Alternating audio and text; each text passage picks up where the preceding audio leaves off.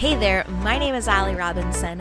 I am a certified personal trainer and running coach, and I am here to love, support, and guide you through this amazing journey to crushing your goals. We will talk about all things running, racing, strength training, nutrition, and weight loss without forgetting the real talk like mental health and motherhood. It's like a coffee date with your bestie, except I have the credentials, personal experience, and client testimonials to back it all up.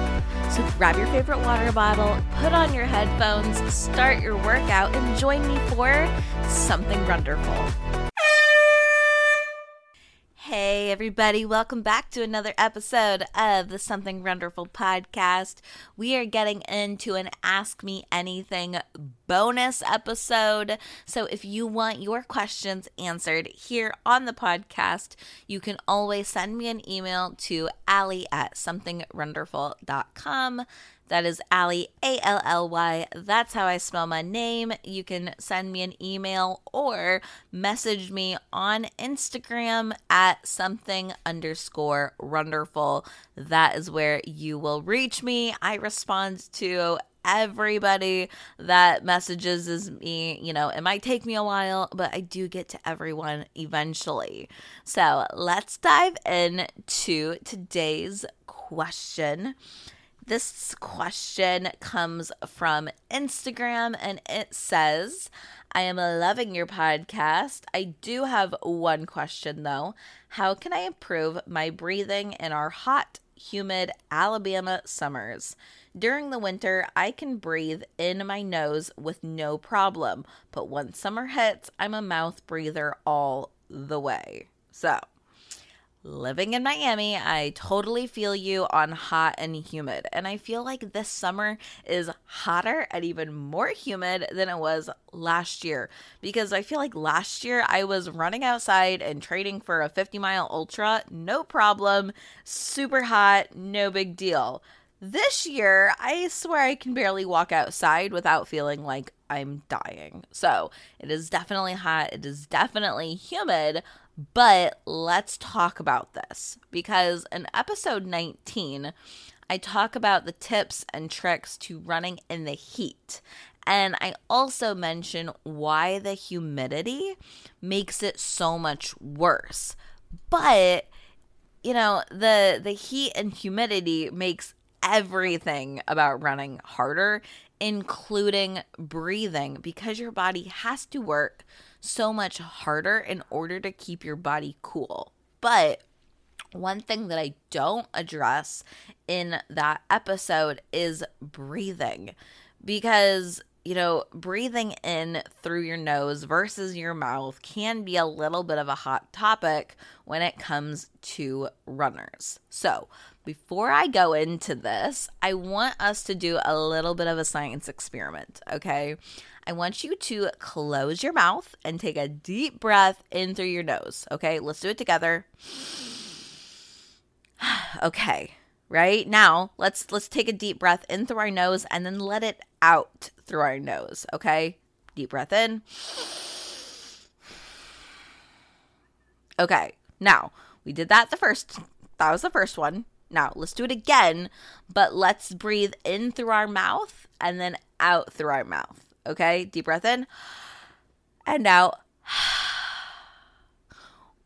Out of those two options, breathing in through your nose and breathing in through your mouth, which one is easier? Probably your mouth, right? Which one feels most efficient? Probably your mouth and which one feels like it gets the most oxygen into your body, the answer is still most likely your mouth. I mean, think about how much bigger your mouth hole is compared to your nostrils, okay?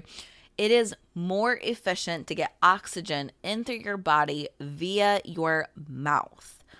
Oxygen is literally the most important thing to the human body. Because think about the fact that we can go 30 days without food, we can go three days without water, but you're probably not going to live much past three minutes without oxygen. Okay. Oxygen is that important to our body on any given day, let alone when we are running. So, when we are r- running, our body needs oxygen. So, it makes sense that we want to breathe in whatever way is going to be the fastest and most efficient way to get oxygen into our lungs and spread throughout our body. Now, as a coach, I have nothing against mouth breathing, especially when it is hot, especially when your body is working so hard to keep your body cool. Allow your body the luxury of getting easy access to air. Where I think that nasal breathing is helpful is when it comes to trying to gauge an easy pace or a lower heart rate or like a talk test. Okay. I think that if you are trying to keep a really low heart rate, keep that easy pace. If you close your mouth and try to breathe in and out through your nose, if you are truly running an easy pace, you should be able to run or run while nasal breathing. Okay. I think that's a really good way if if the talk test is hard, if you're not sure that you're at a true easy pace, your heart rate is low enough, try breathing in and out through your nose. So, if you are running in the summer and you're trying to maintain that easy effort and you can't breathe through your nose, you might have to slow down your pace a little bit and you know what? In the summer months, that's okay it's tougher on your body to run in the heat. So if your pace slows down in order for you to maintain that easy effort, it is totally fine. And even if you are running at an easy effort, you can breathe through your nose and run at the same time. It is still okay to breathe through your mouth. Not totally required all the time, but you can breathe through your mouth if that is the most efficient way to get air and oxygen into your lungs and into your body. All right. There are enough things to think about when you are running whether you are breathing through your nose or out or in through your mouth to me is is pretty low on my concerns as a coach. What I do want you to think about when it comes to breathing and running is is how you are breathing and how controlled your breaths are okay?